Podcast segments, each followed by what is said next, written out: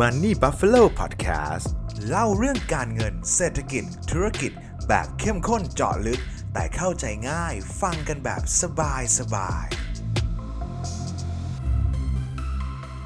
ยินดีต้อนรับทุกท่านนะครับ กลับเข้าสู่รายการ Money Buffalo Podcast นะครับ ก็ว่าวันนี้ก็เสียงดีขึ้น เล็กน้อยแล้วนะครับเมื่อเปรียบเทียบกับอาทิตย์ที่แล้ว แต่ว่าก็ยังต้องยอมรับกับท่านผู้ฟังทุก ๆ ท่านละกันนะครับ ว่ายังไม่ได้ดีขนาดนั้นนะครับ ระหว่างพูดไปอาจจะมีจิบนงจิบน้ำบ้างนะครับโอ้โหผมน้ำผึ้งมะนาวผสมเกลือน้ำอุ่นนี่คือดีมากๆนะครับ ช่วยเหลือได้ดีมากๆนะครับ แล้วก็ช่วงนี้ก็รักษาสุขภาพด้วยนะครับไข้หวัดใหญ่สายพันธุ์เอกำลังระบาดนะครับก็เป็นห่วงทุกๆท่านเลยนะครับ วันนี้นะครับเราก็จะมาคุยกันอีกหนึ่ง ผมใช้คำว่าประเด็นร้อนได้เลยนะครับ จากปกคลิปผมเชื่อว่าทุกท่านน่าจะเห็นแล้วว่าวันนี้เราจะคุยกันเรื่อง การเพิ่มจำนวนธนาคารช่วยลดดอกเบี้ยได้จริง ๆหรอนะครับคำนี้เลยนะครับ ซึ่งแน่นอนครับว่าคำพูดนี้ก็จะเป็นเหมือนกับคำเหมือนกับคุณสิริกัญญาที่เป็นว่าที่รัฐมนตรีกระทรวงการคลัง ถ้าเกิดก้าวไกลได้เป็นรัฐบาลได้จัดตั้งนะครับซึ่งตอนนี้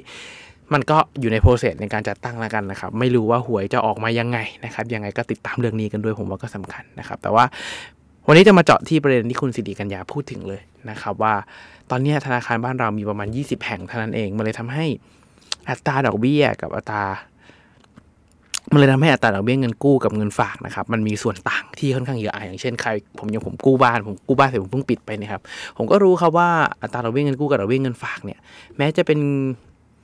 เงินกู้แบบที่มีหลักประกันอย่างสินเชื่อบ้านเนี่ยครับมันก็จะห่างกันอยู่ประมาณ 4-5%ประมาณนี้นะครับโดยหลักการแล้วมันจะห่างอยู่ประมาณนี้ คนก็รู้สึกว่าเฮ้ยธนาคารเอาเปรียบเกินไปหรือเปล่านะครับประกอบกับช่วงที่ผ่านมานะครับ มันก็มีกระแสว่าแบบเฮ้ยมีโลกในอินเทอร์เน็ตว่าเอ้ยเราเพิ่งรู้กันเหรอว่าแบบว่าเรากู้หนึ่งเรากู้ธนาคารหนึ่งล้านผ่อนผ่อนจนหมดเนี่ยเราผ่อนธนาคาร2ล้านกว่า เป็นดอกเบี้ยมากกว่าเงินต้นที่เรากู้อีกนะครับ ซึ่งอันเนี้ยเป็นแบบผมรู้สึกว่ามันเป็นเรื่องแบบ เป็นสิ่งที่เราควรรู้ก่อนกู้บ้านด้วยซ้ำไม่ใช่พอกู้เสร็จปุ๊บแล้วเราค่อยมา alert กับเรื่องพวกนี้แต่กันผมจะไม่ไปแตะประเด็นตรงนั้นแล้วกันครับ เราจะมากลับมาที่ประเด็นนี้เลยครับว่า การเพิ่มจำนวนธนาคารเนี่ยมันช่วยเพิ่มดอกเบี้ยได้จริงไหมนะครับตอนแรกที่ผมได้ยินผมก็แบบ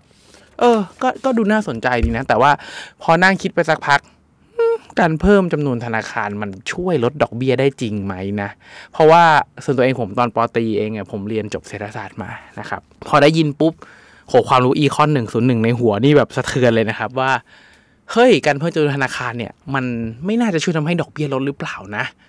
นะครับ เพราะว่าถ้าเกิดเราเราลองคิดแบบคิดตามคิดตามก่อนละกันนะครับ ยังยังไม่ได้แบบฟันธงหรือว่าแบบอะไรขนาดนั้นนะครับแค่แค่คิดตามตรงนี้ก่อนว่า การที่เราเพิ่มจำนวนสาขาแน่นอนว่าไม่ไม่ใช่เพิ่มจำนวนสาขาครับโทษทีเพิ่มจำนวนธนาคารมัน ก็มีโอกาสช่วยให้ดอกเบี้ยลดได้นะ เพราะว่าเปรียบเทียบธนาคาร A ธนาคาร B แข่งขันกัน ธุรกิจหลักของธนาคารก็คือรับฝากเงิน ดังนั้น พอรับฝากเงินถ้าเกิดเราสามารถมีการแข่งขันที่สูงขึ้นเขาก็ต้องเพิ่มอัตราดอกเบี้ยเงินฝากให้เราเราจะได้เงินไปฝากกับเขาสิแล้วทีนี้ในด้านของการปล่อยกู้ เราก็อยากจะเราก็อยากจะไปใช้บริการสินเชื่อกับธนาคารที่ให้ดอกเบี้ยที่ต่ำที่สุด ดังนั้นเขาก็น่าจะแข่งขันกันให้สเปซตัวนี้มันแคบลงแคบลงแคบลงสิมันถึงจะเรียกว่าดีนะครับ ซึ่งตอนแรกผมฟังก็เออก็ดีนะ มันก็ให้มาแข่งขันกัน แต่ว่า พอมานั่งย้อนคิดใช้ วิชาความรู้ทางเศรษฐศาสตร์ความรู้ทางการเงินบวกกับ ที่ลงทุนในหุ้นธนาคารมา ผมอยากจะบอกกับทุกท่านว่า การเพิ่มจำนวนสาขา มันไม่ได้ช่วยลดดอกเบี้ยได้ขนาดอันลดได้บางส่วนแน่ๆครับมันอาจจะมีช่วงโปรโมชั่นที่เราไปได้รับช่วยดึงสาขา เปิดสาขาใหม่เปิดธนาคารใหม่มีโปรโมชั่นได้ไปครับ แต่ว่าในความเป็นจริงคือภาพแรกก่อนนะครับว่าเวลาที่เราจะมองว่าเฮ้ยธนาคารเอากำไรเกินควรหรือเปล่าเห็นว่า โหส่วนต่างดอกเบี้ยเงินกู้เงินฝากห่างกัน 5%แบบนี้ ธนาคารรวยตายเลยโหมาจิ้นขนาดนี้เอาเกินเปรียบเอาเปรียบเกินไปนะครับในความเป็นจริงคือเราดูส่วนต่างของเงินกู้กับเงินฝากแบบนี้ไม่ได้นะครับ ทุกคนห้ามมองแบบนี้เด็ดขาดนะครับเพราะถ้าเราไปมองแบบนั้นดังนั้นหมายความว่ามีนาย A กับนาย B เดินเข้าธนาคารปุ๊บเนี่ยนาย A เอาเงินมาฝาก1ล้านธนาคารสามารถเอา1ล้านไปวาง ปล่อยกู้ให้กับนายนาย B ได้ทันทีโดยที่ เหมือนเป็นตัวกลางแบบปล่อยแบบ pass through เงินเฉยๆอย่างเงี้ยอันเนี้ยใช่เลยครับว่าธนาคารจะได้กำไรเท่ากับสเปรดตัวนี้นะครับแต่ในความเป็นจริงคือธนาคารถ้าพูดกันแบบ to be fair นะครับเขาคือองค์กรเอกชนถูกไหมครับเขามีต้นทุนในงานดำเนินงานเขามีต้นทุนค่าน้ำค่าไฟค่าสถานที่ค่าพนักงานต่างๆ ต้นทุนความเสี่ยงต่างๆ เพราะอย่าลืมนะครับว่าเวลาธนาคารได้รับเงินมาหนึ่งล้าน เพื่อไปปล่อยกู้ต่ออีกหนึ่งล้านเนี่ย เขาไม่สามารถปล่อยกู้ทั้ง1ล้านทั้งจำนวนได้นะครับมันจะมีสิ่งที่เรียกว่า reserve อยู่ที่จะต้องเก็บไว้ตามที่ธนาคารแห่งประเทศไทยบอกนะครับเขาไปปล่อยกู้ทั้งก้อนไม่ได้นะครับดังนั้นไอ้ตัวเงินที่ไปปล่อยกู้ทั้งก้อนไม่ได้เนี่ยมันจะเป็นต้นทุนให้กับของทางธนาคารด้วยนะครับแล้วหนึ่งล้านบาท สมมติว่าอาปล่อยกู้ต่อได้เก้าแสนนะครับไอ้เก้าแสนบาทที่ปล่อยกู้ไปเนี่ยเขาก็ไม่รู้นะครับว่าเขาจะได้เก้าแสนบาทคืนมาหรือเปล่า ดังนั้นถ้าเกิด to be fair กัน ดังนั้นหมายความว่าเราเอาส่วนต่างตรงนี้มาคิดโดยตรงเนี่ยมันจะไม่ใช่กำไรของธนาคารนะครับ ดังนั้นเรื่องเนี่ยมันเป็นเรื่องที่เราเราควรจะต้องรู้มันก่อนเป็นอย่างแรกนะครับ ดังนั้นถ้าอยากจะดูสเปดส่วนต่างของดอกเบี้ยเงินกู้เงินฝาก หรือว่ากำไรที่ธนาคารได้จริง ๆ หรือที่เราจะเรียกว่า margin ของธนาคารจริง ๆ เนี่ย มันจะมีตัวเลขตัวหนึ่งครับ ที่ชื่อว่า NIM net interest margin อันนี้คือ margin ที่ ธุรกิจของธนาคารได้รับนะครับ ซึ่งถ้าเกิดเราไปลองมองดูย้อนหลังก่อนนะครับ ทุกคนตัว NIM เนี่ยของประเทศไทยเรานะครับ จะอยู่ประมาณสัก 2.5ถึง3%โดยเฉลี่ยมาโดยตลอดช่วงโควงโควิด อาจจะมีสายบ้าง แต่ว่าโดยเฉลี่ยนะครับมันอยู่ประมาณนี้ 2.5 ถึง3%นะครับทีนี้ถ้าขยายภาพกว้างมาหน่อยเราบอกโอ้โหประเทศไทยสเปดดอกเบี้ยเงินกู้เงินฝากเอาเกิน เยอะเกินนะครับ เราไปดูภาพกว้างของ NIM ของทั่วโลกกันดูนะครับ ที่เรามักจะแบกอิมโหที่นู่นสเปดดอกเบี้ยเงินกู้เงินฝากต่ำมาก เอาค่าเฉลี่ยก่อนนะครับทุกคน ค่าเฉลี่ยของโลกเมื่อเปรียบเทียบกับ 100 ประมาณ 160 ประเทศ จากข้อมูลที่ผมได้รับมาเนี่ยครับ NIM นะครับอยู่ที่ประมาณ 3.6 ในปี 2021 นะครับ 2020 อยู่ที่ 3.88 2019 อยู่ที่ 4.29 2018 อยู่ที่ประมาณทัก 4.2 นะครับ หรือแค่เปรียบเทียบปี 2022 เฉพาะที่ฝั่งอเมริกาเพียงอเมริกาอย่างเดียวนะครับ NIM อยู่ที่ประมาณ 3%ของไทยเราอยู่ที่ 2.5 ถึง3%นะครับ ดังนั้นถ้ามองภาพตรงนี้ก่อน เอาแค่เอาแค่ตรงนี้ก่อนนะครับทุกท่าน จริง ๆ แล้วธนาคารไม่ได้ส่วนต่างอัตราดอกเบี้ย เยอะขนาดนั้นนะครับ แต่ว่าสเปซที่เราโดนเนี่ย เราโดนค่อนข้างเยอะอันนี้จริงครับ แต่ว่ากำไรที่เหลือจากตัวธนาคารจริงๆเนะครับ มันไม่ได้เยอะขนาดนั้นนะครับ แล้วผมจะบอกกับทุกท่านว่าไออัตราดอกเบี้ยที่ทุกท่านเห็นเนี่ย ที่เห็นดอกเบี้ยเงินฝากเท่านี้เงินกู้เท่านี้เนี่ยธนาคารพาณิชย์เนี่ย commercial banks เนี่ยครับ เขาไม่ได้มีอำนาจหรือความสามารถในการกำหนดตัวเลขเนี่ย ได้ขนาดนั้นนะครับทุกคน เพราะว่าธนาคารพาณิชย์ต่างๆเนี่ยเขาจะอยู่ภายใต้ธนาคารแห่งประเทศไทย ดังนั้นธนาคารแห่งประเทศไทยเนี่ยจะเป็นคนกำหนดนโยบายการเงินออกมานะครับ เขาจะกำหนดทั้งอัตราดอกเบี้ยนโยบายเฟดฟันเรทหรือว่าแบบอัตราดอกเบี้ยนโยบายของที่กรงประกาศบ้านเรานะครับเอ่อปริมาณมันนี่สภายในระบบนะครับ หรือว่ากำหนดตัว legal reserve ที่เวลามีคนมาฝาก 100 ปล่อยกู้ได้เท่าไหร่ไอ้ reserve ตัวเนี้ยจะเป็นตัวบอกว่าเก็บเงินไว้ได้เท่าไหร่ มันก็จะมันก็จะ สอดคล้องกับปริมาณเงินที่หมุนในระบบนะครับดังนั้นเนี่ยธนาคารพาณิชย์นะครับเวลาที่เขาคิดอัตราดอกเบี้ยเนี่ยเขาก็จะต้องเอา risk fee risk fee ก็คือไอตัวอัตราดอกเบี้ยนโยบายที่ธนาคารกลางกำหนดเนี่ยครับวางไว้ก่อน จากนั้นบวกด้วย risk premium นะครับสมมติว่าอัตราดอกเบี้ยนโยบายของไทยอยู่ที่ 2%อย่างเงี้ย ดังนั้นเขาบอกว่า เฮ้ย ถ้าเกิดธนาคารกู้ยืมกันเองเสี่ยงไม่มาก คิด 2.01 ก็พอ เพราะว่ามันไม่เสี่ยง มันชัวร์เรามีอัตราดอกเบี้ยอยู่ที่ 2%ถูกไหมครับ แต่ถ้าเกิดเป็นคนที่ทั่วๆไปทำงานทั่วๆไป เอาง่ายๆ กู้แล้วมีสิทธิ์ไม่คืนเงินเราอะดังนั้นอัตราดอกเบี้ยเนี่ยมันก็จะถูกคิดมากกว่า 2%หรือว่ามี risk premium ที่เพิ่มขึ้นนะครับดังนั้นอัตราดอกเบี้ยเนี่ยจะเห็นได้ว่าสิ่งที่สำคัญที่สุดเนี่ยมันอยู่ไอ้ตรงตัว risk fee ตัวนี้ครับว่า risk fee อยู่ที่เท่าไหร่แล้วไอ้ risk premium ข้างหลังเนี่ยเป็นเท่าไหร่นะครับ ดังนั้นเราจะจะเห็นได้เลยนะครับว่าถ้าเกิดอยากจะควบคุมอัตราดอกเบี้ยให้ลดลงมาได้นี่ครับ พาร์ทหลักที่สำคัญที่สุดคือต้องคุมสินเชื่อให้ได้นะครับ ไม่ใช่คุมจำนวนธนาคาร ไอ้คุมสินเชื่อเนี่ยทั้งหมดเนี่ยมันก็จะอยู่ในขาของฝั่งนโยบายการเงินทั้งหมดไม่ว่าจะเป็นอัตราดอกเบี้ยที่เพิ่มสูงขึ้นสินเชื่อก็จะปล่อยได้น้อยลง money supply ที่น้อยลง ก็จะปล่อยกู้ได้น้อยลง legal reserve หรือว่าตัว ratio ที่จะต้องเก็บเงินไว้เนี่ยมากขึ้นก็จะปล่อยกู้ได้น้อยลงนะดังนั้นผมเลยรู้สึกว่าก่อนแล้วกันนะครับว่าในแง่ของเศรษฐศาสตร์ผมคงไม่ได้มาลงกราฟอะไรให้กับซื้อแต่ถ้าใครเป็นนักเศรษฐศาสตร์มาจะเข้าใจเลยครับว่า ต้องคุม money supply ให้อยู่ครับ ถ้าคุม money supply ได้ จะคุมอัตราดอกเบี้ยได้ ถ้าจะคุมมันนี่สปายปริมาณเงินได้ก็ต้องไปคุมสินเชื่อครับ นี่คือที่มาที่ไปเลย ไม่ได้ลงลึกเรื่องของทฤษฎีเศรษฐศาสตร์มากนะครับ ดังนั้นจำนวนธนาคารนะครับ ส่วนตัวผมเลยคิดว่าเลยไม่ได้ส่งผลต่ออัตราดอกเบี้ยอาจจะมีช่วงโปรโมชั่นบ้างเล็กน้อย ที่อาจจะทำให้อัตราดอกเบี้ยมันมีปรับขึ้นมีปรับลงได้ตามโปรโมชั่นนะครับ แต่ไม่ใช่ significant factor ที่จะทำให้อัตราดอกเบี้ยลดได้เลยนะครับ และส่วนตัวเองผมมองว่าการเพิ่มปริมาณธนาคารเนี่ยอาจจะทำให้อัตราดอกเบี้ยที่เราโดนเนี่ยเยอะขึ้นด้วยนะครับ อันนี้ต้องระวังอย่างแรกเลยก็เพราะว่าโดยปกติแล้วถ้าเกิดลองคิดว่าตอนนี้มีธนาคารใหญ่อยู่สัก 20 ธนาคารนะครับเอาจริงๆห้าธนาคารใหญ่ก็พอนะครับธนาคารอื่นๆ ถ้าอยากจะดึงดูดลูกค้าเนี่ยเขาก็ต้องให้ดอกเบี้ยเงินฝากที่สูงขึ้น คิดอัตราเงินกู้ที่น้อยลงถูกไหมครับ เพื่อดึงลูกค้าเข้ามา พราะเป็นแบบนี้นะครับธนาคารจะมีมาจิ้นที่บางลงนะครับ ถ้าเกิดสมมุติว่าการคำนวณผิดพลาดหรือเกิดวิกฤตเศรษฐกิจอะไรขึ้นมาธนาคารล้มง่ายมากนะครับ ทุกคน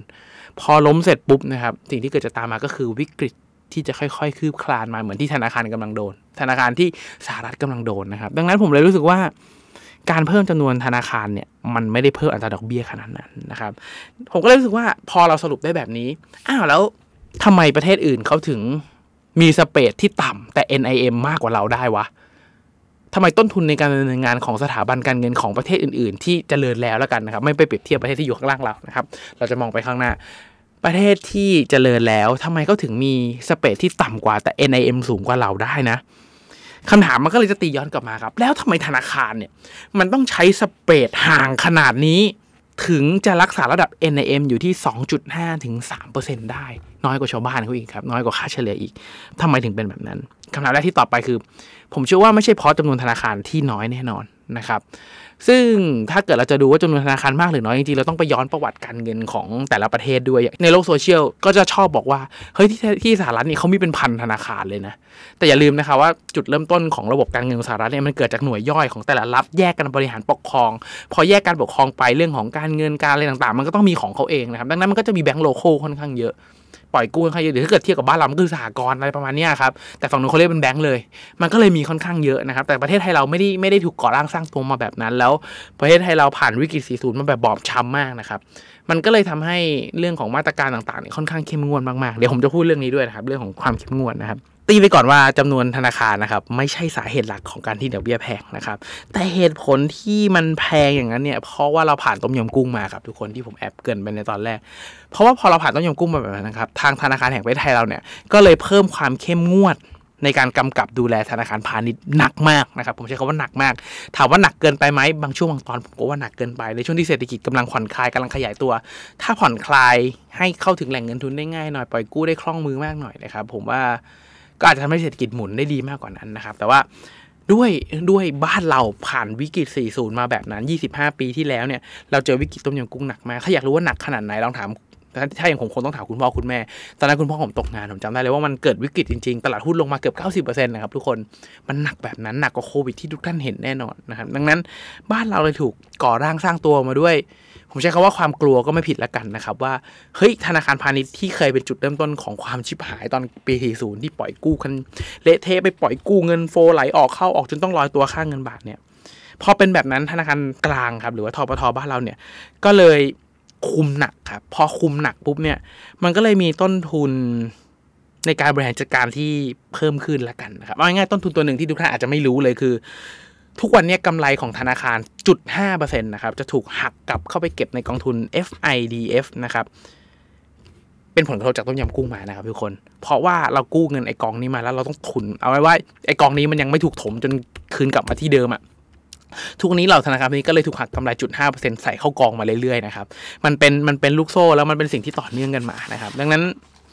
ถ้าเกิดผมกลัวว่าถ้าเกิดอยู่ดีเราไปเพิ่มจำนวนธนาคารให้มากขึ้น มัน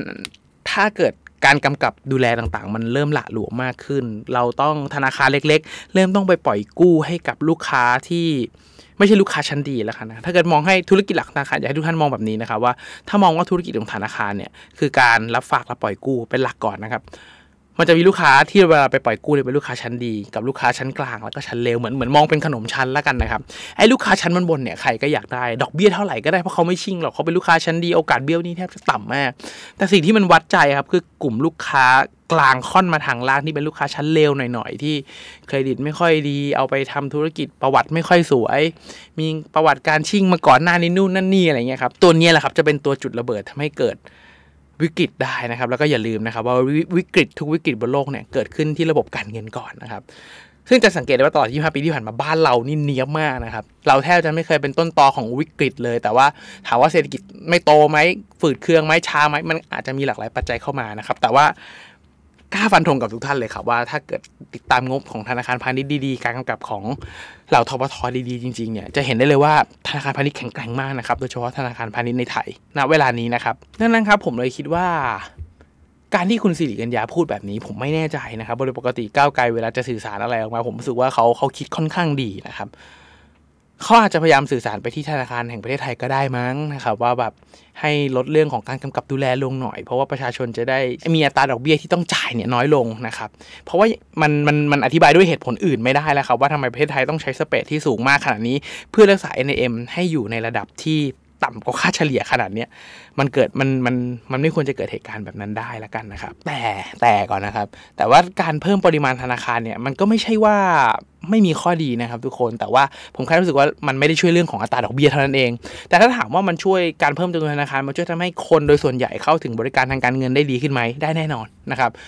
ผมเชื่อว่าคนที่ฟังพอดแคสต์ผมได้ คนที่เข้าถึงสื่อออนไลน์ต่าง ๆ ได้เนี่ย ผมเชื่อว่ามีบัญชีธนาคารทุกคนเปิดมามีบัตรเดบิต มีบัตรเครดิตเข้าถึงบริการทางการเงินแน่นอนนะครับ แต่ว่าต้องยอมรับว่าคนบนโลกเราอีกมากกว่าครึ่งนะครับ ณเวลาตอนนี้เนี่ยเข้าไม่ถึงบริการทางการเงินนะครับ เก็บเงินก็ต้องเก็บใส่ตู้ ไม่สามารถเอาไปฝากธนาคารได้ จะโอนเงินบางทีก็ต้องไปฝากคนโอนให้ ก็มีค่าธรรมเนียมในการโอนที่แพงมาก โอน 100 บาทโดนค่าโอน25อย่างเงี้ยครับ ซึ่งต้นทุนเหล่านี้มันเป็นต้นทุนแฝงในการใช้ชีวิตทั้งนั้นเลย ซึ่งถ้าเกิดเขาสามารถเข้าถึงบริการทางการเงินได้ดีมากขึ้น มีแหล่งลงทุนมากขึ้น ฝากเงินได้ดอกเบี้ยดีขึ้นรวมถึงการเข้าใช้บริการสินเชื่อได้ดีมากขึ้น เข้าถึงแหล่งทุนมากขึ้นเนี่ย แน่นอนว่าความเหลื่อมล้ำทางด้านการเงินมันก็จะน้อยลงครับ แต่มันช่วยเรื่องความเหลื่อมล้ำจริงครับทุกคนแต่ไม่ได้ช่วยอัตราดอกเบี้ยแน่ๆถ้าช่วย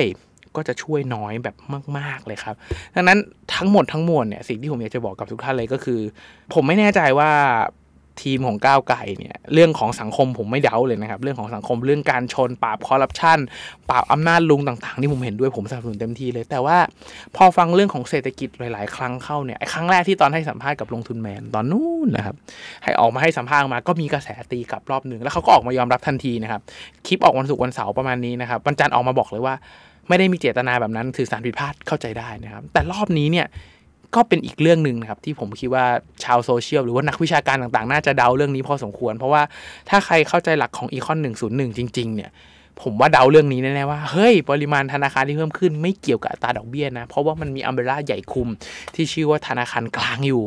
ดังนั้นธนาคารพาณิชย์ไม่สามารถกำหนดอัตราดอกเบี้ยได้ตามใจชอบครับ แล้วสิ่งที่ต้องแก้จริง ๆ คือสเปซของเมืองไทยมันกว้างจริงครับ แต่ NIM ที่เหลือกับธนาคารเนี่ยมันบางมากนะครับนอกจากว่าตัวเลขที่ผมได้รับมาธนาคารที่ประกาศออกมา ตัวเลขนี้ไม่จริงเนี่ยก็ก็เป็นก็จะเป็นอีกซีนารีโอหนึ่งนะครับว่าเอามันไม่จริงนี่ตัวเลขนี้เพราะว่าหนึ่งสองสามสี่ก็มาพูดคุยกัน แต่ว่าถ้าตัวเลขที่เราเห็นอยู่มันเป็นตัวเลขที่จริง แล้วมันกระทบต่อธนาคารพาณิชย์อยู่ณปัจจุบันตอนนี้ ดังนั้น ผมคิดว่าสิ่งที่เราจะต้องปรับเนี่ยไม่น่าจะใช่จำนวนธนาคาร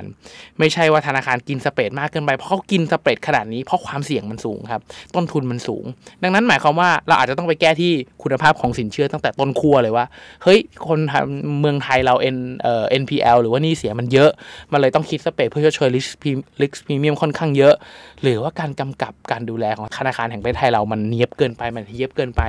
ทำให้จะทำอะไรก็มีต้นทุนจะทำอะไรมันก็มีต้นทุนที่สูงนะครับ อาจจะต้องไปแก้ที่ 2 เรื่องนี้แทนนะครับ ซึ่งผมเข้าใจนะครับว่าฟังทางฝั่งก้าวไกลเนี่ยผมว่าเขาน่าจะพูดถึง virtual bank คงไม่ได้พูดถึงธนาคารพาณิชย์ทั่วไปแน่ๆนะครับเพราะว่าเทคโนโลยีมาแบบนี้แล้วเขาผลักดันเทคโนโลยีขนาดนี้ การจัดตั้ง virtual bank ได้ มันก็ช่วยลดต้นทุนได้นะครับแต่ผมเชื่อเหลือเกินครับว่าต่อให้เป็น virtual bank นะครับธุรกิจหลักของธนาคาร ก็ยังอยู่ที่รับฝากและปล่อยกู้อยู่ดี ดังนั้นถ้ารับฝากและปล่อยกู้ยังอยู่ภายใต้กฎเดิม NPL ยังสูงเหมือนเดิม กฎการกันดูแลทำให้ต้นทุนธนาคารยังสูงเหมือนเดิม